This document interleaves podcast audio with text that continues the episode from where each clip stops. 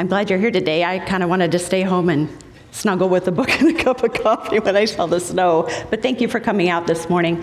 Um, like Lorene said, um, I've taught with women's Bible study, but I took a two year hiatus, so I'm back again getting in the saddle, and my, my nerves are a little shaky right now because it's like, wow, all these faces. But I'm happy to be here and um, share what God has shared with me um, the last two weeks that I've prepared this, um, this lecture for you guys. So, um, I'm not bragging, but I've always been one of those women who does not look their age. When I was 13, or I'm sorry, when I was 16, I looked 13. When I was 21, I finally looked like I was 16. and even now that I'm 52, I don't look my age, which I'm very thankful for. Back then it was a curse because I wanted to look my age, and now that I'm 52, I don't look my age. Until this Christmas, someone reminded me that I look my age. And she gave me, as a Christmas gift, rapid wrinkle repair. I won't say who it was Jocelyn. She's my cosmetics girl. And she told me, I was like, well, I don't need that. She's like, Mom, you kind of do. And she pointed out a couple wrinkles around the eyes and on my forehead. And I looked in the mirror and I finally had to say, yeah, okay, I guess I need it. I was kind of in denial because I've always looked young. I didn't think my face started to show it. But she pointed out some painful truths and told me I needed this. So thank you, Jocelyn. You will be getting coal in your stocking next Christmas. Thankfully, it wasn't for my husband, though, right? That would have been disastrous. He actually bought me this for Christmas, so he's a good guy. He's a good guy. But as I was thinking about the gospel, and how we're supposed to present it, that illustration came up to me. When we share the gospel, we have to share some very uncomfortable truths. Just like my daughter told me I have wrinkles. I didn't want to hear it. I was hurt. I was offended. I didn't think I needed it. I was in denial. It's the same with the gospel. When we share the gospel, we have to tell people some very hard, painful truths, don't we? They don't want to hear it. Why? Because it's offensive. They're in denial of their true spiritual state, and they don't even know they need something. Like I needed the anti aging cream, apparently. They don't know they need a Savior. So that's what I want to do today is I want to give the gospel presentation because eventually, hopefully, God is going to give you guys divine appointments to share the gospel. But it's intimidating. It's hard. It's frightening. So I want to go through the gospel with you, and I want to give you the answers you can give other people. First of all, we're going to go with what is the gospel. In the Greek, it just means the good news of Jesus Christ and the way of salvation. In a nutshell, we see it, sorry, we see it in 1 Corinthians 15, 3 through 4. There are three components to the gospel it's very simple, very easy. The first component is Christ died for our sins. The second is he was buried. The third, he was raised on the third day. Now, I want to unpack all three of those components, and I'm going to spend the most time on the first one Christ died for our sins. Because right off the bat, we're struck with a very controversial topic, aren't we? Sin. People don't want to talk about it today. People don't want to hear about it today. But it is part of the gospel. Because before we can get to the good news of Jesus Christ and Him as Savior and Redeemer of our souls, we have to get to the bad news of why they need a Savior and Redeemer of their souls. So, yeah, we do have to tackle that tough, tough topic of sin. When we get to sin, I was thinking, and some of these questions I've actually been asked, so I'm thinking you're probably going to hear them too. The three questions I thought of was, well, how did we become sinners? Because people are going to ask that. Well, if you're going to call me a sinner, how did I get that way? What is sin? I got asked that question once too, and I had to define it for a person. And why was it necessary that Jesus actually die for those sins? So, to answer the first question, how do we become sinners? You're actually going to have to go back to Genesis, chapters 2 and 3.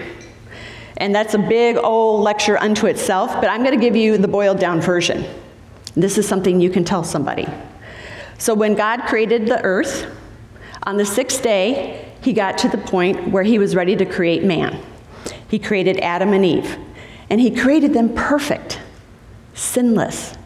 They were perfect mentally, they were perfect emotionally, and they were perfect physically. You know, like Ken and Barbie perfect, not like us. They were perfect in every single way, without sin. They were also created in God's image. And part of that image means they were given an intellect, a mind, emotions, and a will. Now, will is a wish or desire. Basically, that means God gifted every single person He created with the ability to make choices. That is a wonderful gift God has given each one of us, good and bad. So, on the very same day that God created Adam and Eve, He also gave them instructions one rule, just one. You would think it would be easy for them to follow. And the rule was this You may surely eat of every tree of the garden, but of the tree of the knowledge of good and evil you shall not eat. For in the day that you eat of it, you shall surely die. One rule. They had a whole forest of fruit trees to eat from. I don't know how many that was, it doesn't really matter. But there was just one tree that God said, You cannot eat from. Just one. And for the most part, we think they obeyed. We're not sure between the time that they were created and the time Satan entered the picture. So when Satan entered the picture, he took that one rule that God gave Adam and Eve and he twisted it to the point where he deceived Eve into eating of that fruit.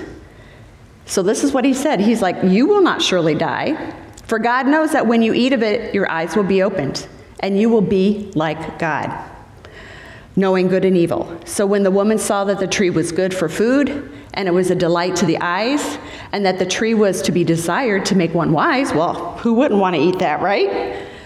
So she exercised her free gift of a free will. She made the choice to take that fruit and eat of it. And then her husband did as well. And at that moment, when they ate the fruit. And again, people are probably not going to debate what the fruit was. It doesn't matter, really. It could have been a kumquat for all we know. It doesn't really matter. The, it's non essential to the gospel. What matters was that Eve and Adam disobeyed God. And in that moment that they disobeyed God, that's when they took on a sin nature. They became sinners. They lost their perfectness. Their minds, their bodies, their souls, everything about them became tainted with sin. And just as a side note, the earth also became tainted with sin. The earth was cursed because of that one choice that Adam and Eve made. So now we have tsunamis, we have mudslides, we have hurricanes, we have tornadoes. Things that the earth, because of its corruption, deals out to us as well. So through Adam, we know that sin came into the world. Sin came into the world through the one man, death through sin. And so death spread to all men because all sinned. By the trespass of one man, death reigned through that one man. So through Adam, all of mankind now are sinners. That is now our default spiritual DNA. We have all inherited a sin nature from Adam down through all the generations, including ours. No one has been exempt.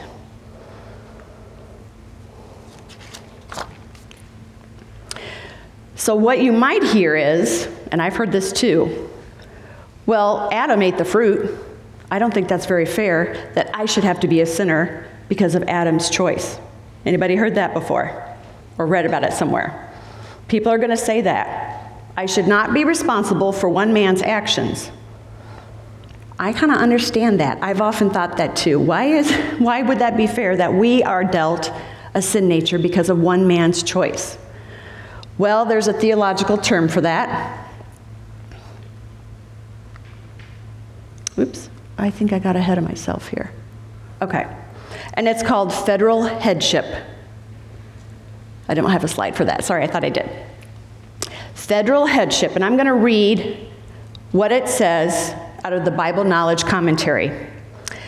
Federal headship view considers Adam, the first man, as the representative of the human race that generated from him.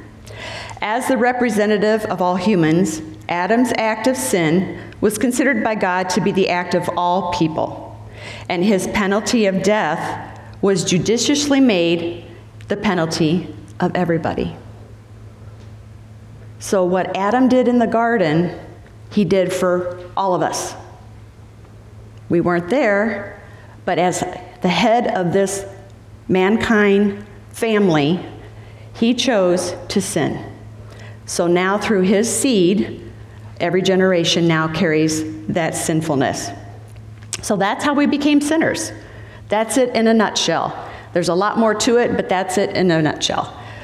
So then you want to come to, someone's going to say, well, what exactly is sin then? Maybe they're okay with being called a sinner, probably not. I'm going to talk about that in a little bit. But you have to tell them, what is sin? Well, sin is missing the mark, failure, lawlessness. And I get that from 1 John 3 4 and 1 John 5 17, where it says, Sin is lawlessness, and every wrongdoing is sin. God has a perfect standard by which He wants us to live. Adam and Eve messed it up. They missed the mark. They failed to keep the one rule that God gave them. That's kind of a nuts and bolts definition of sin. Since Adam and Eve, then, God has gone on to give us other rules, other laws by which He wants us to obey. And I put them on your handout. There's about 125 of them. So I listed them all out. Some of them are multiples, which means it's pretty serious. If it's listed multiple times, that means it's a pretty serious sin. So you can read those later. It starts in Exodus with the Ten Commandments, and it goes from there. Now, these are the laws, I call them the laws of don'ts. Don't steal, don't murder, don't commit adultery, don't lie, don't gossip. All the way down through the New Testament. So, the law of don'ts. And you can see God's pretty thorough in what he considers sin and what he doesn't want us to do. But each of us fails. Because we inherited that sin nature from Adam, there's absolutely no way we can keep any of God's laws. We will fail, we will fall short. And we know this because sometimes, like if you have kids like me, how many of your kids ever told you a lie? Or how many times have you gone to a grocery store and you kind of see them sneak a little piece of candy and you catch them and you have to tell them to put it back? Or how many times has your kid thrown a temper tantrum when they didn't get their way? Okay, we all throw temper tantrums when we don't get our way. but then it progresses through adulthood. We gossip. We can tell lies. We slander other people. We backbite. We cheat on our taxes. We speed. All those things are missing the mark of God's holy standards. So sin still exists today.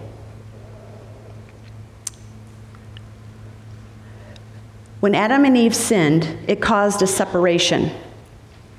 Because God is a holy God, He's perfect and He's sinless, He actually cannot be in our presence because of our sin.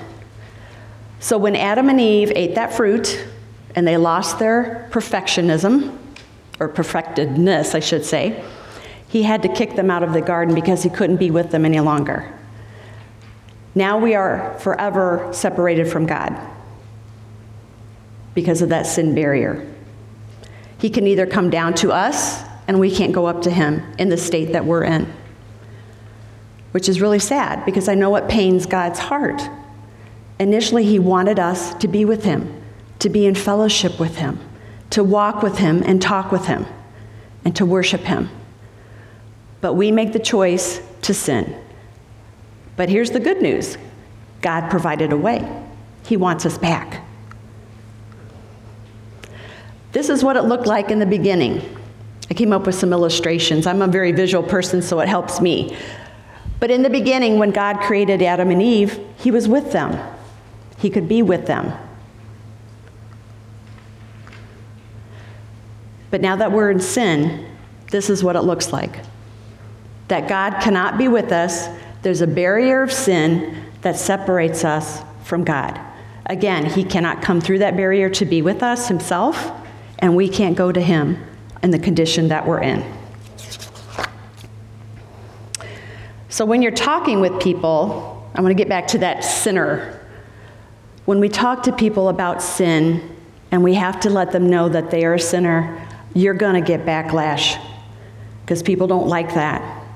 I remember I was talking with a member of my family, and I won't say who it was, but we were out to dinner one night, and uh, the topic came up, and I had to talk about sin and that we were sinners. And she literally got out of her chair and started shaking. And she started pacing in the restaurant by our table. She did not like the fact that I had to say, We're sinners, which meant she got lumped in there too, and she didn't like that fact. So I'm like, Check, please, I'm out of here. she finally sat down because she had to calm down. But you will find people do not like that. We probably didn't like it the first time we heard it, but it's the truth. And sometimes, out of love, we have to speak truth to people. Otherwise, they're never going to see their need for Jesus Christ. Now, this person I was witnessing to, she, when she was so agitated, she was like, Well, I'm not a sinner. I make mistakes, but I'm not a sinner. Now, how many have heard that before? I make mistakes. That has become like the mantra of our society today. I've made mistakes. Well, we heard about it from Congressman Anthony Weiner. And how can, how can you say the last name with a straight face? But the poor guy, I could be a journalist and say that. But the poor guy is not owning up to what he did. What he said he did was terrible, terrible mistakes. He sexted, and then he lied about it. What do you think God would call that? Sin. But mankind does not want to call it sin anymore. They want to call it a mistake. So, what's the difference? Someone's going to ask you, what's the difference between a mistake and a sin? Isn't it a matter of semantics? Well, I don't think so, but that's just my opinion. But I'm going to try and prove it. So, a mistake is something that is easily corrected. 2 plus 2 is 5. No, it's not. That's a mistake. 2 plus 2 is 4. I'm driving somewhere and I turned left, but I needed to turn right. That was a mistake. Easily corrected. I just turn my car right back around and I get back on track. Another mistake I made was I put cumin in my cookies one time instead of cinnamon. Never do that again. So that was a mistake. Here's the thing mistakes don't necessarily need to be repented of, they don't necessarily need a savior. Yes, there are some mistakes that we make that we do need to ask forgiveness for, but by and large, mistakes don't need repentance and don't need a savior. Sin does. Because sin is falling short of the holy standard of God. And I like what Andy Stanley says. He says, if we settle for merely calling ourselves mistakers, then we will never admit we're sinners. If we never admit we're sinners, then we'll never admit our need for a Savior. When people cry, mistake, mistake, mistake, they will never see the true depth of their depravity. They will never see their need for a Savior. A mistake kind of softens the blow a little bit, but it doesn't make them accountable for the actions that they have done. So when you're talking with someone and they say, Well, I'm just a make mistakes, it's our privilege and our responsibility to tell those people, yeah, you do make mistakes, and so do I, but there's a deeper issue here at stake, and that is your sin. Your mistakes don't need a Savior, but your sin does. That's kind of some bad news we have to tell people.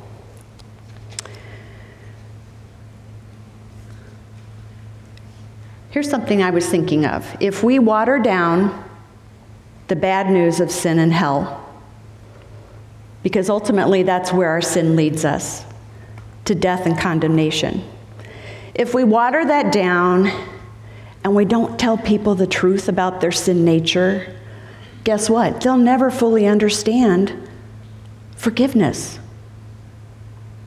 the shed blood of Jesus Christ and what he did on the cross for them. The bad news leads to the good news.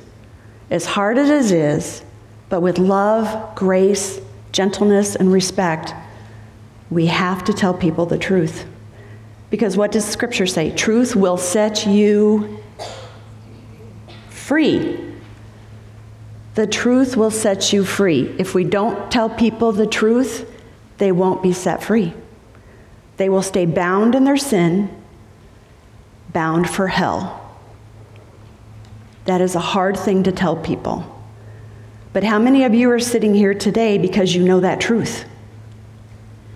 Don't you want other people to know that truth too? As hard as it is to tell them that, God asks us to tell people the truth, for the truth will set them free.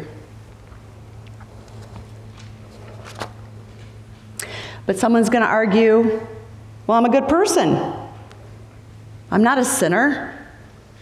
Again, I make mistakes. I haven't murdered anybody. I haven't committed any crimes. I haven't had an affair. I'm actually basically a good person. I volunteer. I do all these wonderful things. I donate. Well, God has something to say about that as well. And that is those three verses. There is not a righteous man on earth who does good and never sins. There is no one righteous, not even one. All have turned aside together. They have become worthless. Again, no one does good, not even one. So there's a logical sequence here. If you follow it from Genesis, man made the choice to sin, kicked out of the garden into the world, carries a sin nature with him, he can't be good. Having a sin nature means we aren't good. The two can't coexist inside a human being. We have a sin nature. We cannot be good.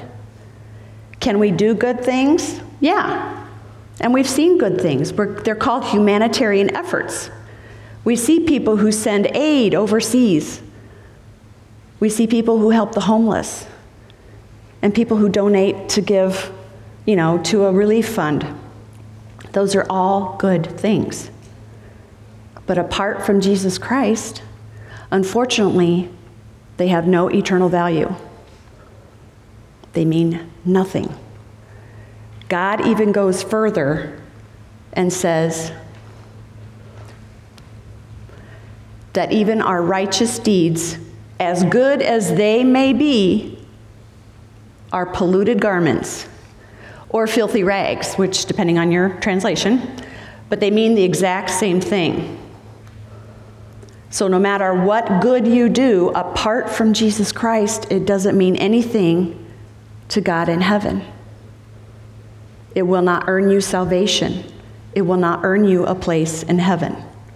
That's a hard thing we have to tell people because they're banking on those good things getting them into heaven. The good's going to outweigh the bad. But it doesn't work that way. So we have to be the bearer of the bad news in that regards.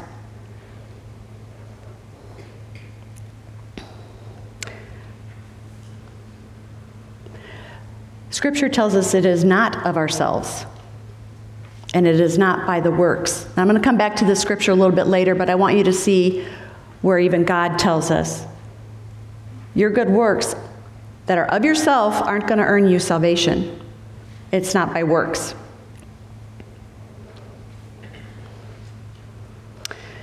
Here's another challenging question that people are going to come up with.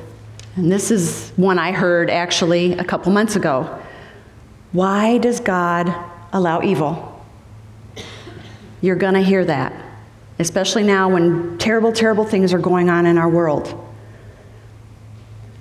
I heard this from a young gal I, I meet with periodically. Um, she's got mental health issues um, and physical issues.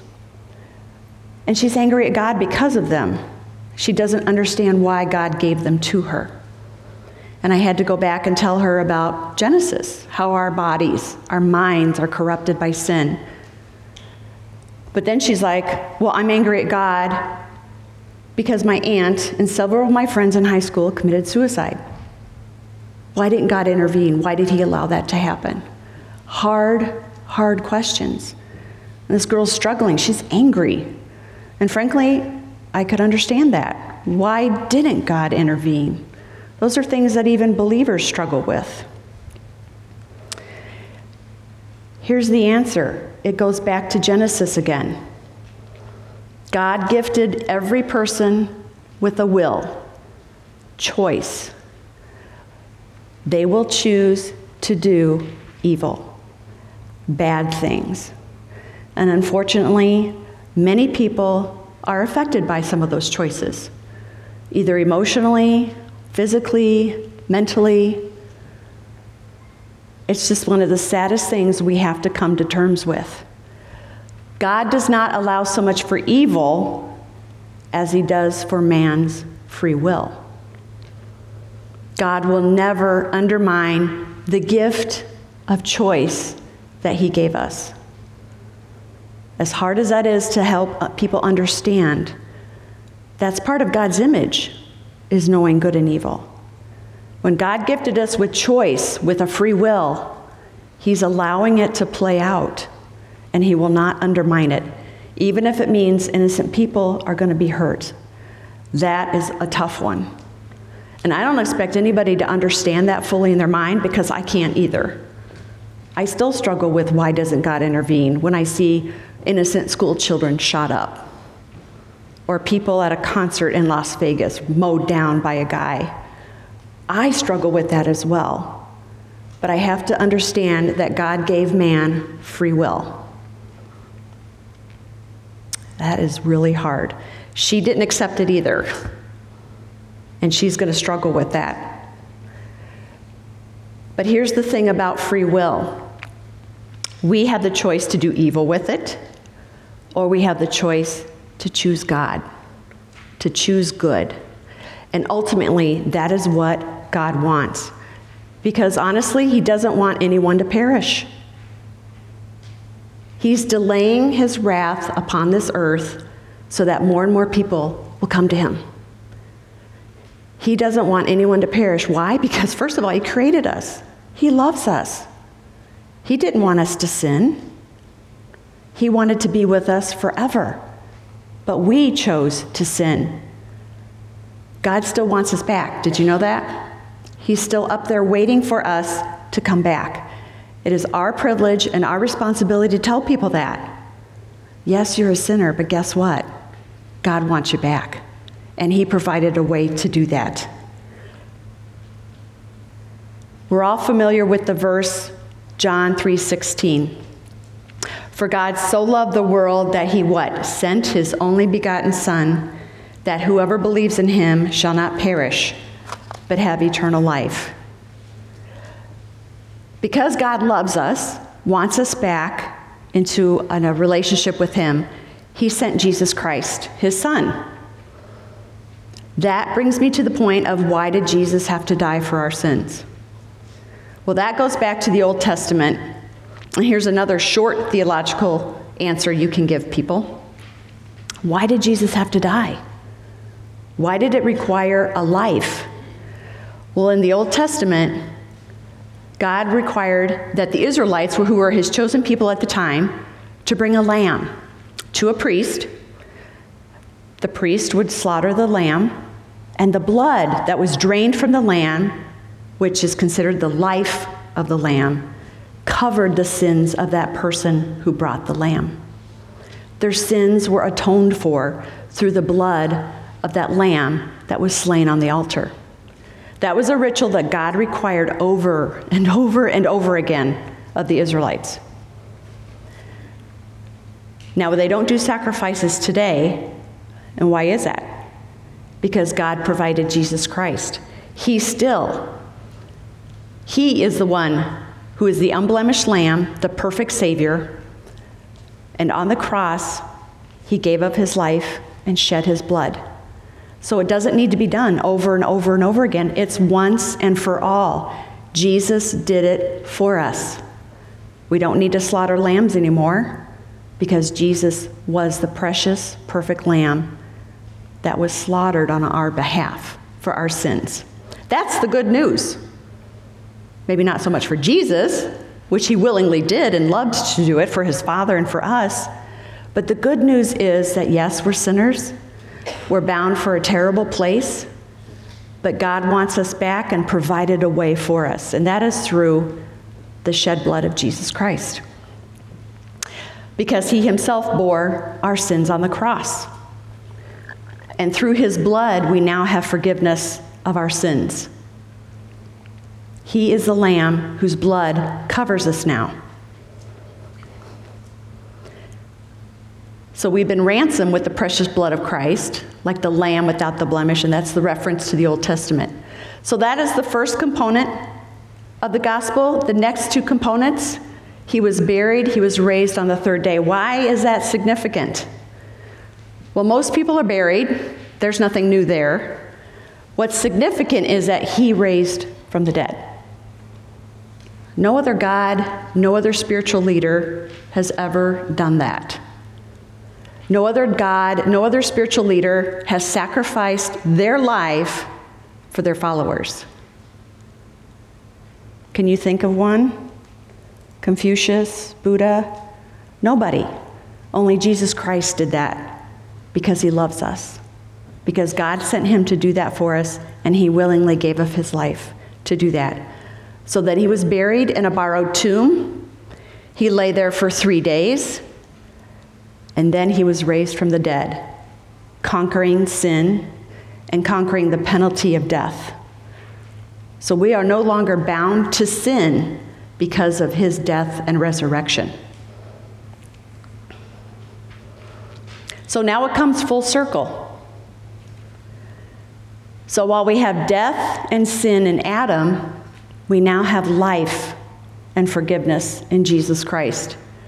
So, how much more will those who receive God's abundant provision of grace and the gift of righteousness reign in life through the one man, Jesus Christ? The one man brought us sin. Now, the one man brings us forgiveness and eternal life through the shed blood on the cross. And through his one righteous act, it results in the justification and life for all people. Everybody has the opportunity to appropriate that gift of grace that God has given to us through Jesus Christ. So now our life can look like this God is still in heaven, He still cannot be with us in our presence, but He provided a way for us to come to Him and Him to come to us. And that is through His Son, Jesus Christ, who died as our Savior, our Redeemer taking on the sins of the world in his body. Through his blood, we are covered and forgiven. That's the gospel in a nutshell. God wants you back. He wants everybody back. Now, is everybody going to want to come back? That's the kind of the crux of the question. No, not everybody's going to want this. You may share the gospel with a lot of people, but you're going to get a lot of different reactions. And not everybody's going to want to accept the free gift of grace that God has given to us that we can appropriate through faith in Jesus Christ. That's not your responsibility, though, is their reaction. Our responsibility, our privilege, our commission is to share the truth of Christ that will set men free. We have to let God deal with the rest of it. So, yes, it is a free gift, just like my anti aging cream was a free gift. It's available to anyone and everyone who will accept it. who will appropriate it for themselves through faith in Jesus Christ, believing that he died on the cross for their sins, that he rose from the dead, and now sits in heaven with God at the right hand. So if we confess with our mouth that Jesus is Lord and believe in your heart that God raised him from the dead, you will be saved. For with the heart one believes and is justified, and with the mouth one confesses and is saved. I don't know where you are in your spiritual walk right now. I'd like to assume you're all in Christ. But there may be someone sitting here today who doesn't know that glorious truth that Jesus Christ gave his life for you, for your sins, so that you could have forgiveness, that you could have eternal life in heaven with God. And I would hope and pray that if your heart is beating and wanting to know more about this, that you will talk to somebody. And if you do know this, I am praying that you take this message out to the Fox Valley area because there are a lot of sinners out there who need to hear this message, who need to be set free. And I think that's why we're doing this study. It's to encourage us, it's to embolden us to share the gospel, the good news of Jesus Christ, and the way of salvation. So I hope this has helped you a little bit. And please talk to anybody if you would like to. Surrender your life to Christ, because we would love to be a part of that. So let me pray for us, and I'm going to send you on your way. Lord God, it is a mighty, mighty thing that you love us, that you created us, that you want us back, and that you have provided a way for us to come back into relationship with you. Father, I just pray that if there is anyone here today who does not know you as their sweet, sweet Father and kind Creator, they do not know Jesus as their Lord, their Savior, their friend, their Redeemer. Father, that their heart would be quickened, that they would surrender to you. Today, Father, they would not harden their hearts, but today cry out to you, Abba, Father, that they would be saved, that they would know the glorious forgiveness that's found in Jesus Christ and rejoice in the hope that awaits them in heaven. Father, we thank you for providing this way for us. May we never take it for granted. Embolden us, charge us, provide opportunities for us to share this truth with those in our area, that they may be set free from the bondage of sin. We pray this in your most precious name. Amen.